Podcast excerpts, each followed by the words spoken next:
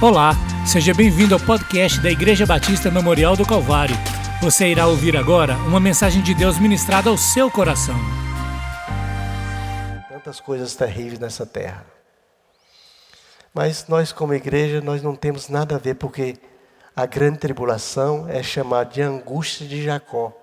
É para o povo judeu. Quando, quando aquele anjo veio trazer a mensagem a Daniel, o livro de Daniel é o Apocalipse do Velho Testamento. Ele falou assim: olha, está destinado a seu povo 62 semanas mais 7. 69 semanas. Até a morte do ungido. Mas o livro escreve que seria 70 semanas. Então, acontece que são é, 483 anos da saída de Daniel e do povo dele do cativeiro para voltar para Jerusalém. Então, esse, essa época, essa data, isso já se cumpriu. Se cumpriu literalmente. Até a morte do ungido. Né? Então, nós estamos no, no princípio das dores. E nós temos que estar pronto para o arrebatamento.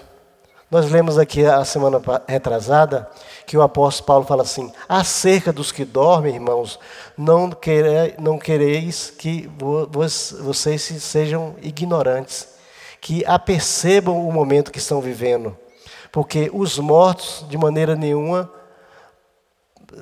os vivos precederão os mortos. Então, está tendo uma promessa para os mortos em Cristo, que serão ressuscitados primeiro, e nós, os que ficarmos vivos, seremos arrebatados e encontraremos com Ele nos ares.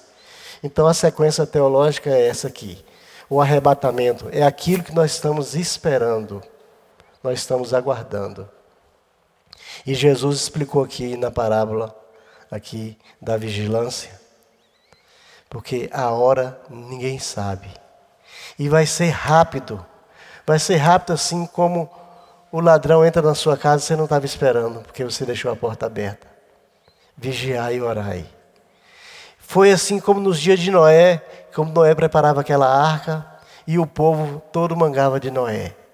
Até que veio o dilúvio, Deus fechou a, a, a porta da arca por fora e veio chuvas copiosas sobre a terra e inundou toda a terra. E ele cita também os dias de Sodoma e Gomorra. Cuidado, Lucas fala sobre isso. Lembrai-vos da mulher de Ló. Caminhar em direção ao porto seguro. Não olhe para trás. Né? Não olhe para trás. Então, nossa linha escatológica é essa: princípio das dores, arrebatamento da igreja, da igreja. Jesus não prometeu que via arrebatar todo mundo, que viria arrebatar a igreja. Quem faz parte da igreja, desde o início dela, de Atos dos Apóstolos, até hoje, faz parte da igreja. Porque depois da igreja, do arrebatamento da igreja, o que, é que vai acontecer? O que, é que vai acontecer com o arrebatamento da igreja?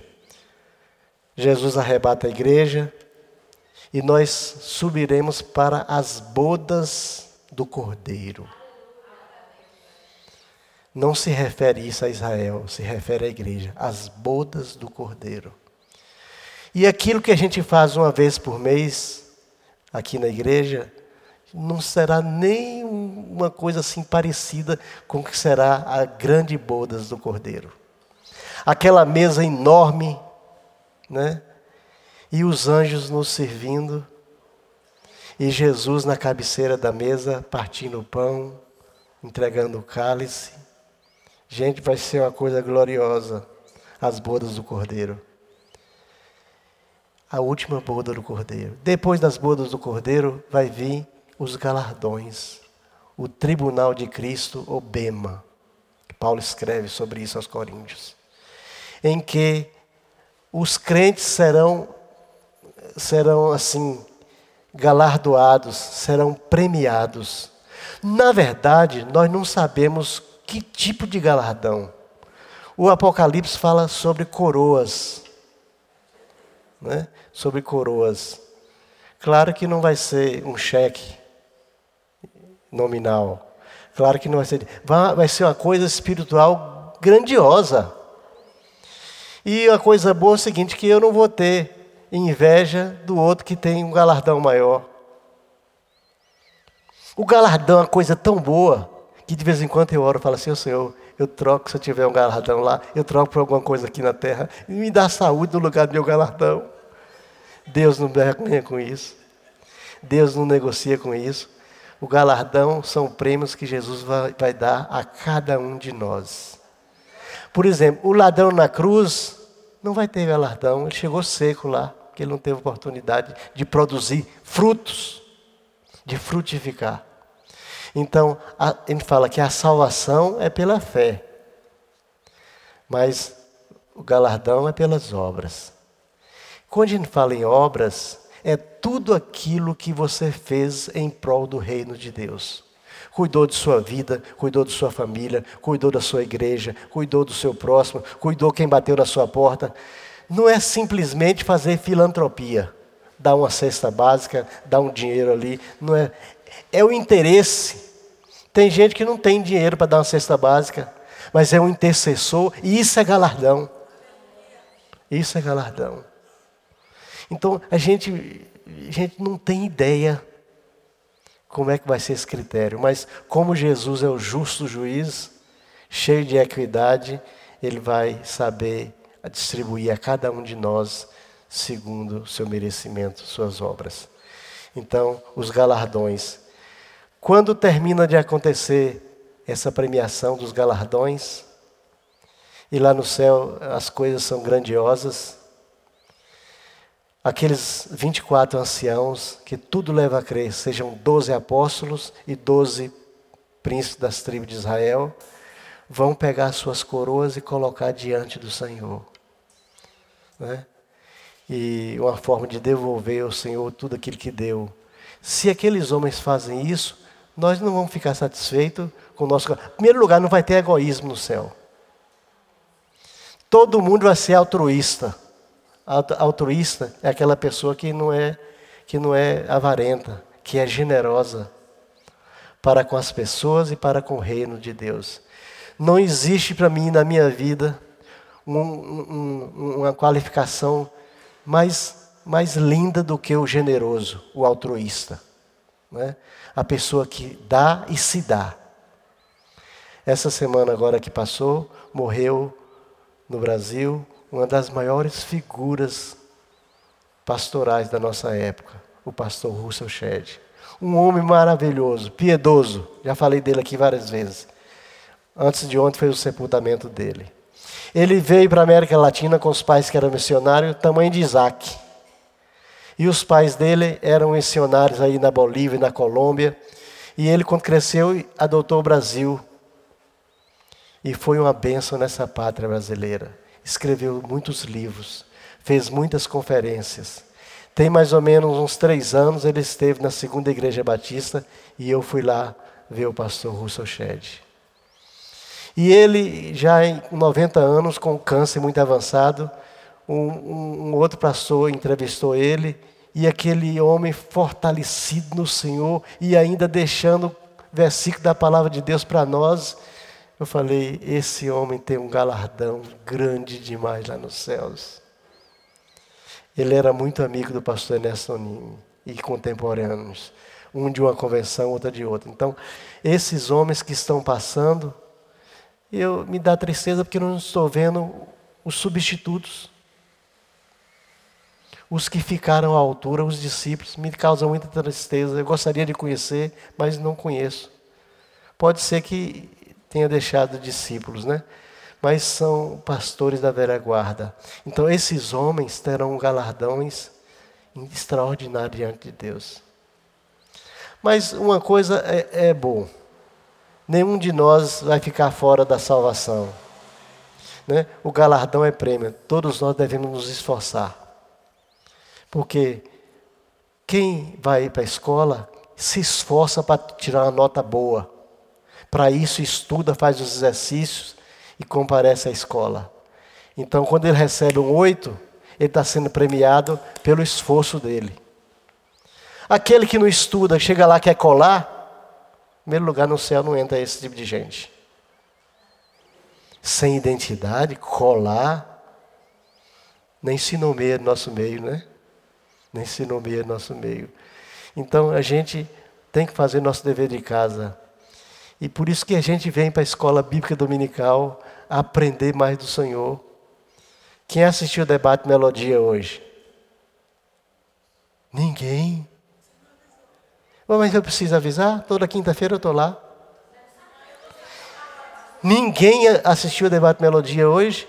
Nós falamos sobre o dia do domingo. É, é pecado ou não é? Não vou falar nada, você devia ter assistido. Toda quinta, a Ebenezer me escalou lá toda quinta-feira.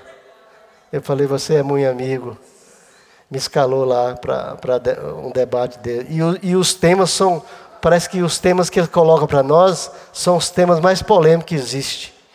A semana retrasada foi sobre, foi sobre o batismo. Hoje foi sobre o domingo. Eu não sei o que ele vai pensar da semana que vem, né? Mas de qualquer forma a gente tem que preparar, estudar, para não dar vexame, né? Porque o cara, o cara é futucador, o cara futuca, faz cada uma pergunta indiscreta a gente. Que a gente, se a gente não tiver antenado com os céus, a gente acaba falando heresia. Né? O Gilaelson é um pastor interessante, ele é muito, mas ele está ali para ser moderador e ser, e ser instigador, né? Ele faz essas perguntas. Mas então, gente, depois das bodas, depois da, da grande ceia dos crentes todos com Jesus, nós vamos ter a eternidade com Ele e vamos voltar com Ele para essa terra. Né? Então, não precisamos apressar em querer estar com Ele, porque nós já estaremos com Ele. Depois dos galardões, começa na terra a grande tribulação. a grande tribulação. Depois da grande tribulação, eu queria me deter um pouco aqui na grande tribulação, porque a, tribu a grande tribulação são sete anos de angústia na terra. Deus vai derramar os flagelos dele sobre a terra. Vem aqueles quatro cavaleiros do Apocalipse, né? E esse, essa, essa grande tribulação corresponde ao capítulo 6 de Apocalipse até o 19. Então, vai uma, uma faixa muito grande de, de, de tempo, né? De tempo. Agora, são sete anos literais. Nesses sete anos é dividido em dois períodos, três anos e meio e três anos e meio que corresponde a 1.290 anos. Va hein? Dias, dias.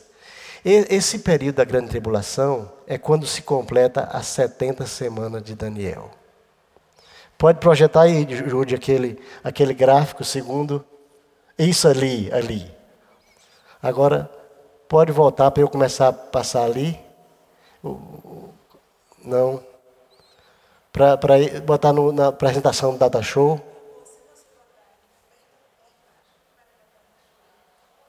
É lá. Depois desse, Jude. Depois desse. Aí. Agora botem a apresentação do Data Show. Embaixo no computador, não? Aí, isso, isso, tá certo aí. Então, gente, tudo começa aqui, ó. Tudo começa na cruz. As 69 semanas termina aqui. Só falta uma semana. E onde é que está essa semana, esses sete anos? Essa semana vai estar lá na frente. Porque Deus abriu um período e agora acrescentou os gentios que somos nós. Nós entramos agora num período chamado período da graça. E a história de Israel está parada. Está em 69 semanas. Falta completar uma semana. Então tudo começa com a morte, com a, a morte do ungido. O período da graça, vocês estão vendo, ó, graça. No período da, da, dos sete anos, volta a lei. A lei se completa na grande tribulação e depois o, o reino milenar. Jesus subiu ao céu, levou cativo o cativeiro. O, o que é cativo o cativeiro? Levou o seio de Abraão com ele, que o seio de Abraão era aqui na terra, ou o paraíso, e levou para os céus. Né? Nós estamos na época da igreja. Começou em Pentecostes, estamos aí nela e vai se cumprir até no período que Jesus voltar. Nós estamos vivendo aqui nesse período, época da igreja.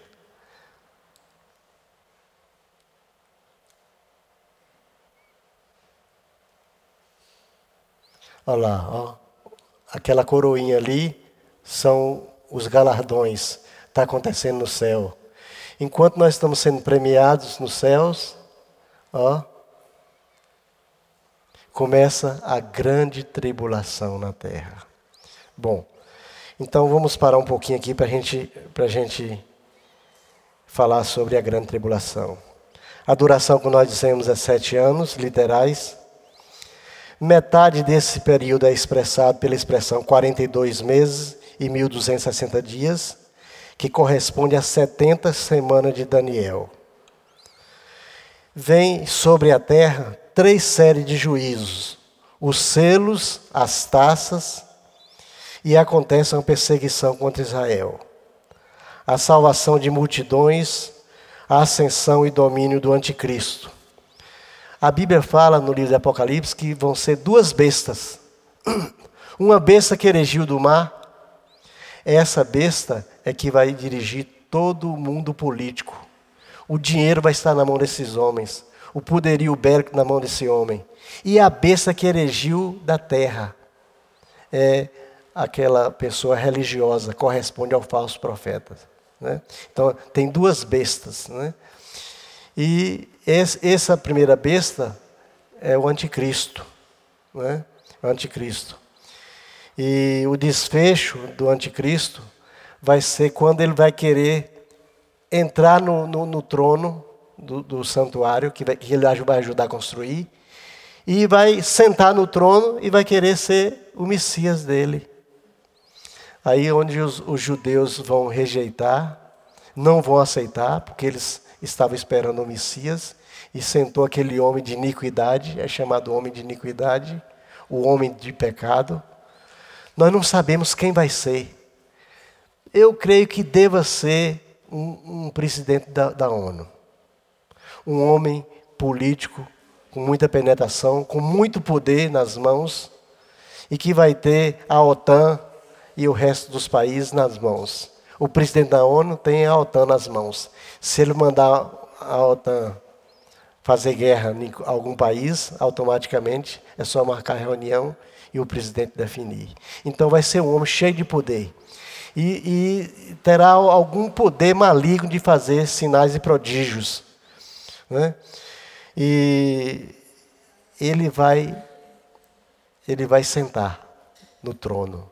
Os judeus vão rejeitar e vão haver, vai haver um levante muito grande e ninguém vai aceitar o poderio dele em Israel.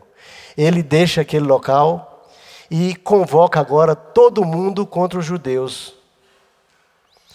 Tem um filme chamado Megido.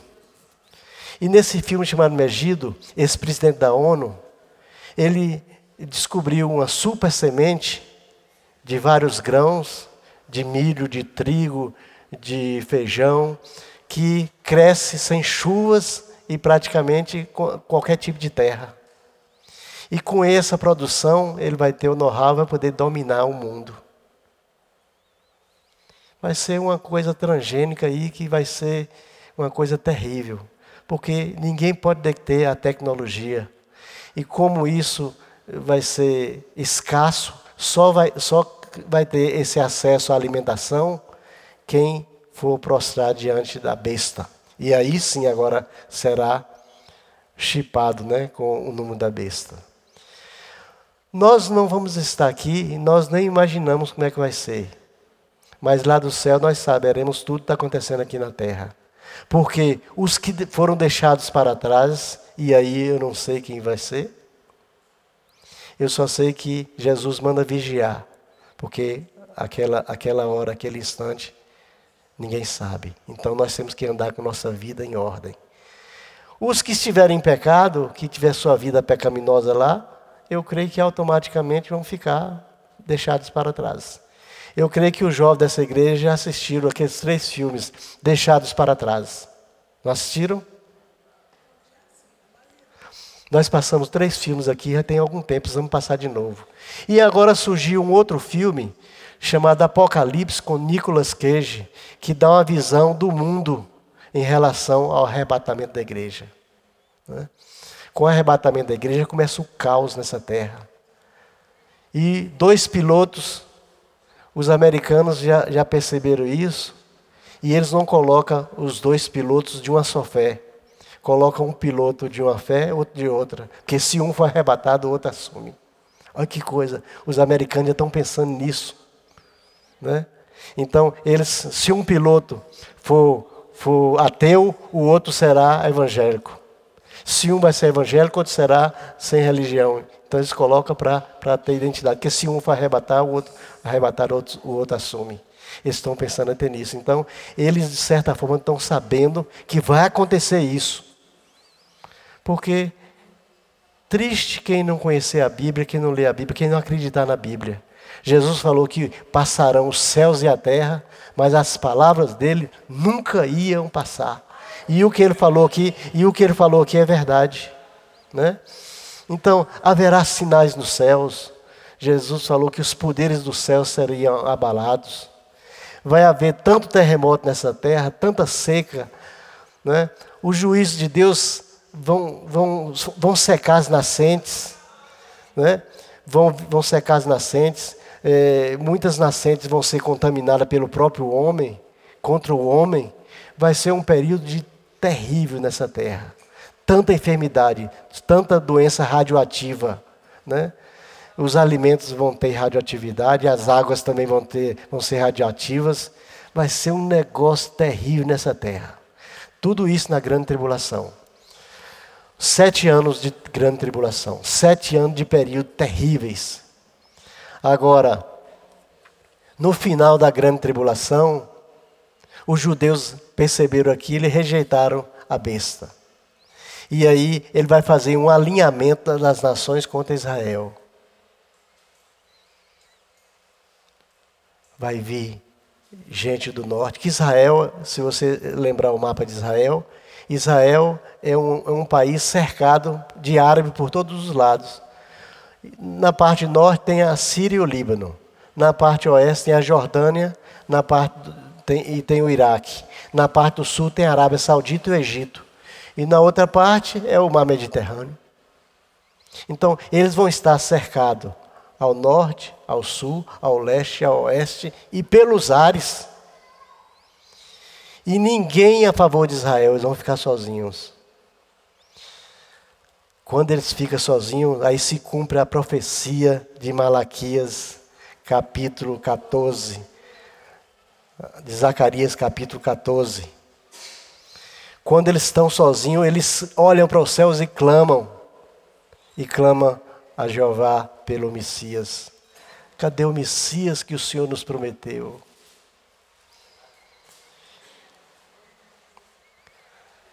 Zacarias capítulo 14. Eis que vem o dia do Senhor em que os teus despojos se repartirão no meio de ti.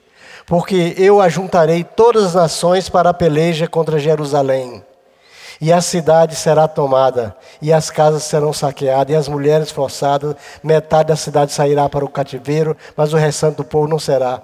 Então sairá o Senhor, pelejará contra essas nações, como pelejou no dia da batalha. Naqueles dias estarão os seus pés sobre o Monte das Oliveiras, que está de frente de Jerusalém, para o Oriente. O Monte das Oliveiras será fendido pelo meio, para o Oriente e para o Ocidente. E haverá um vale muito grande, metade do monte se apartará para o norte e metade para o sul. Versículo 7 mas será um dia singular, conhecido do Senhor.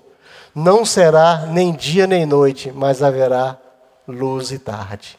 Aqui, quando Jesus volta, destrói aquele povo todo, aqueles inimigos todos, fende o monte das oliveiras no meio e se instala em Jerusalém. Essa é chamada a Batalha do Amagedon, que está no Apocalipse, capítulo 16, versículo 16, e está no Apocalipse 19, 19 a 21. É a chamada Batalha do Amagedon. Jesus vem com seus santos, com os anjos, com a sua igreja, e aí onde todo olho verá, aí sim, todo olho verá o Senhor descendo nas, nas nuvens com poder e glória. Nós vamos estar juntos. A igreja fará parte dessa comitiva. Os salvos da velha aliança vão estar juntos. Os anjos do Senhor, miríades e miríades de anjos. Sabe o que é miríades e miríades de anjos? Não é legião, não, seis mil anjos, não. Miríades e miríades de anjos. Virá com o Senhor e vai haver uma carnificina no vale do Megido, por isso que é chamada a Batalha do Magedon. A besta será destruída pelo poder da palavra de Jesus. Ela será lançada primeiro no lago de fogo que arde.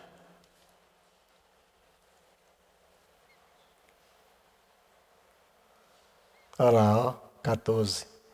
O Amagedon, olha lá. Aquele número 14 ali é a Batalha do Amagedon. O que, que acontece? Ó, a besta é lançada no lago de fogo que arde. A gente fala de inferno. O inferno é um estado provisório. O lago de fogo é o estado definitivo. Porque o próprio inferno vai ser lançado no lago de fogo.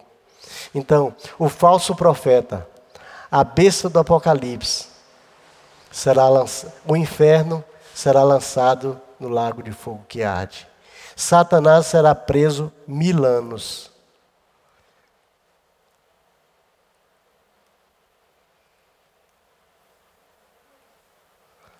Cada seta daquela, o falso profeta, a besta, o inferno e a morte, lançado cá. Satanás será preso mil anos. E nessa prisão vai acontecer o reino milenar. Vocês sabem uma coisa sobre o reino milenar? É o que o profeta Isaías profetiza nos primeiros capítulos dele. O lobo pastará com o cordeiro. A criança meterá a mão no, no, no, no, no buraco de obelisco e as, e as cobras não farão maus. Vai estar a, a terra naqueles dias isenta de toda maldade, porque o instigador, o destruidor, estará preso mil anos. E estará reinando o rei dos reis o reino de Jesus em Jerusalém será um reino universal, um reino pacífico, um reino de paz. Aí sim se concretiza em Jesus o reino de Davi. Jesus vai reinar em Jerusalém. Mil anos, irmãos, imagine. Nós estamos há dois mil anos de história da igreja. A metade disso vai corresponder ao milênio literal. Então, sobre o milênio, eu gostaria de falar algumas coisas aqui sobre o milênio. É, o milênio vai cumprir assim as alianças firmadas com Abraão e Davi, bem como a nova aliança.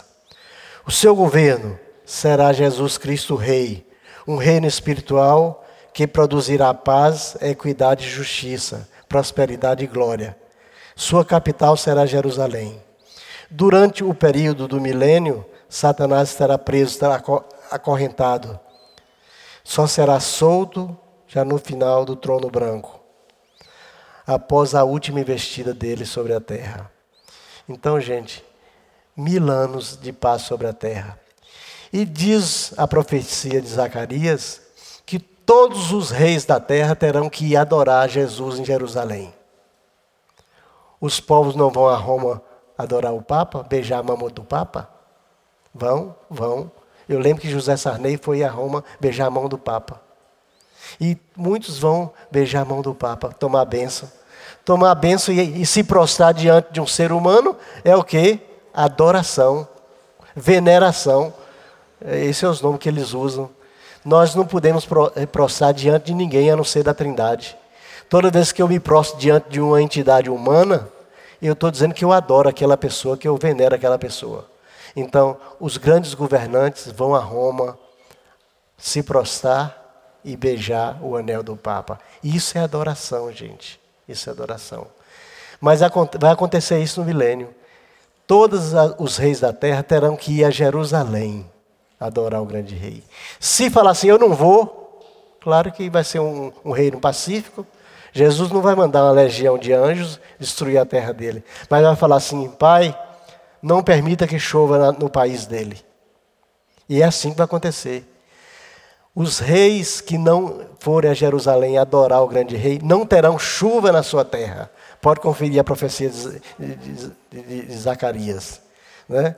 Não terão chuvas. Então será um, um, um, reino assim pacífico, em que as doenças terão, serão assim, serão controladas, as bactérias não serão tão agressivas, os animais não serão ferozes, vai ser uma, uma, uma volta ao jardim do Éden.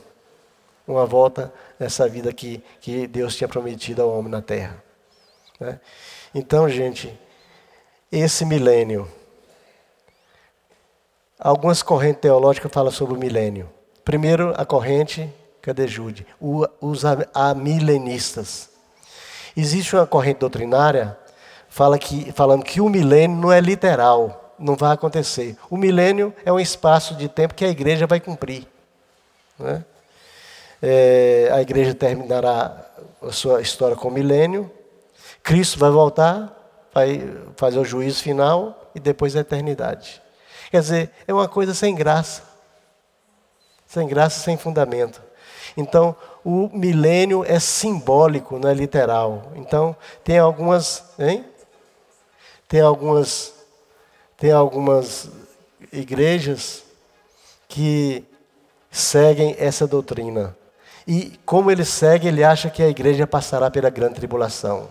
Não é o nosso caso. A posição pré-milenista diz que a volta de Jesus a essa terra se dará antes do milênio. Somos nós batistas que cremos assim. E esse estudo sistemático aí, esse estudo é batista. Os batistas creem assim, vai acontecer assim.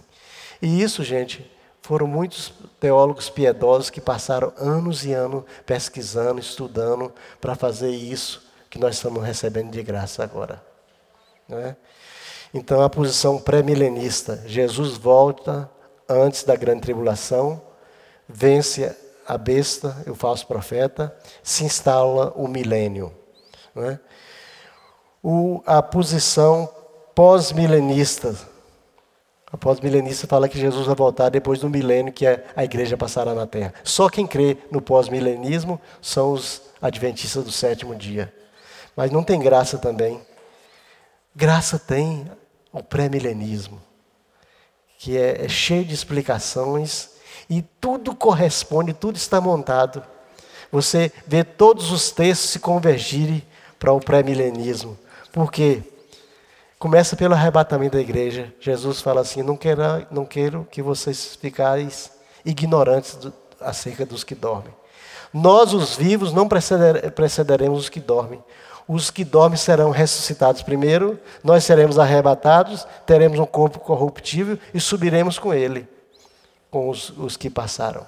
Então, tem duas opções para nós: ou sermos arrebatados, sermos a geração que vamos ser arrebatada para longe da grande tribulação, ou então nós seremos a geração que vamos passar, quer dizer, vamos morrer no Senhor, mas estaremos esperando a volta de Jesus para a grande ressurreição.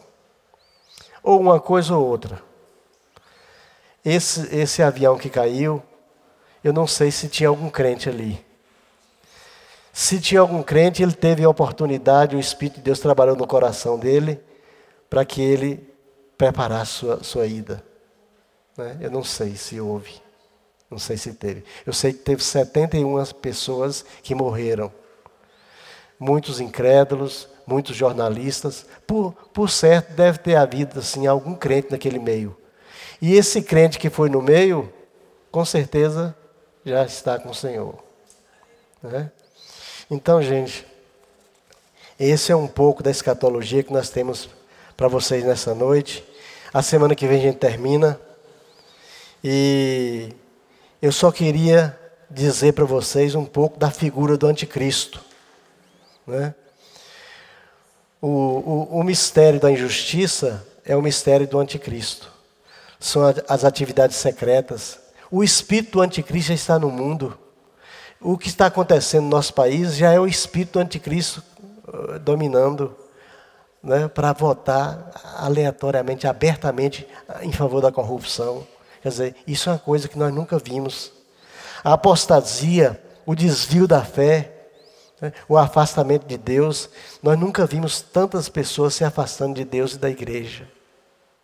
Nós nunca vimos. Tem pessoas que falam assim: ah, não vou mais na igreja, não. Minha igreja agora é em casa. É a igreja virtual. Assiste o programa de A, B ou C, eu não sei se ceia, dá o, entrega o dízimo porque tem um número lá da conta, manda o dinheiro para a conta. Toma a água abençoada, né? E eu acho que na hora da Santa Ceia, ele deve pegar seu pedaço de pão e o seu pouco de suco de uva, e acho que deve participar também. Então, a ceia virtual. Então está acontecendo isso. As pessoas ou não estão querendo ir para a igreja, ou então estão preferindo a igreja virtual. E, gente, é tão bom congregar. Hoje, eu estava falando isso na, na, na rádio. Congregar é bom. Você participar da ceia é bom. Você participar da comunhão com seu irmão é bom. Você saber que seu irmão está doente, está precisando de uma visita sua, é bom. Que o outro irmão está precisando de uma oração, é bom. Congregar é bom. Não existe outra, outra coisa melhor que foi feita ainda até hoje, a não ser congregar. Congregar. Porque Jesus fala, quando nós estamos juntos, entre nós o Senhor está. Né? Então, a figura do anticristo será um governo mundial, ele fará aliança com Israel, quebrará a aliança, fará prodígios mentirosos sinais milagrosos malignos, e ajuntará as nações contra Israel, e quando isso acontecer, Israel ficará sozinho. Então o Messias vai voltar e salvar o seu povo. Aí eles verão a quem eles transpassaram. Eles transpassaram. Interessante que eles estão esperando a primeira vinda do Messias até hoje. Quando eles, eles voltaram para a Terra Santa em 1947 e vieram de navio, vieram de avião, cumprindo a profecia de Isaías, quem é esse que vem nas asas das aves, voando, vem de, de longe, vem da Etiópia, vem dos, dos outros países. Ah, já é a profecia que eles voltariam. E aí todo mundo ficou preocupado por que, que eles estavam querendo voltar. E eles, a bandeira deles é essa: vamos voltar para Sião, porque o nosso Messias vai encontrar conosco lá. Eles tiveram fé que se eles voltassem para Jerusalém, Sião, por causa dos montes de Sião, o movimento sionista que houve no mundo é a volta de todo judeu, onde eles estivessem, de volta para Israel. E ele falou assim: Olha, o nosso Messias vai encontrar conosco em Sião, no Monte das Oliveiras. E eles voltaram, e continuam voltando. Né? E é como se voltasse para casa, para a casa dele, a casa que eles perderam. Porque na casa deles eles estão esperando a volta do Messias. E vai ser um evento glorioso, porque Jesus vai voltar para eles. Jesus vem para nós, nos arrebata, nos leva para a boda do Cordeiro, nos dá os prêmios de galardões e volta para eles outra vez. Né? Amém, irmãos. Então, vamos continuar a semana que vem, se Deus assim nos permitir. Se vocês tiverem alguma pergunta, hoje não sei se vai dar tempo de responder, mas vocês anotem para a gente responder a semana que vem. Que tem muita gente. Onde é que vai estar os 144 mil selados? Quem é esse povo? Jude já botou ali na. Botou. Vamos deixar isso para a semana que vem, Jude, né? Quem são os 144 mil selados? Quem são as duas testemunhas? Né?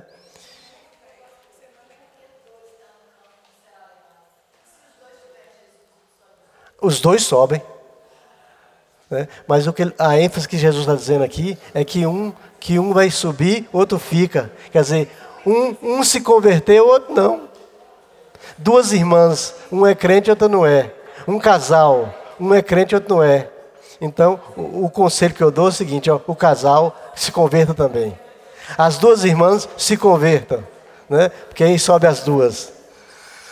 Louvado seja Deus, gente, porque é, é um assunto assim cativante e é um assunto verdadeiro. Isso não é brincadeira, não. Isso vai acontecer mesmo, né? quer a gente queira, quer não. Você acabou de escutar o podcast da Igreja Batista Memorial do Calvário. Se gostou, curta e compartilhe.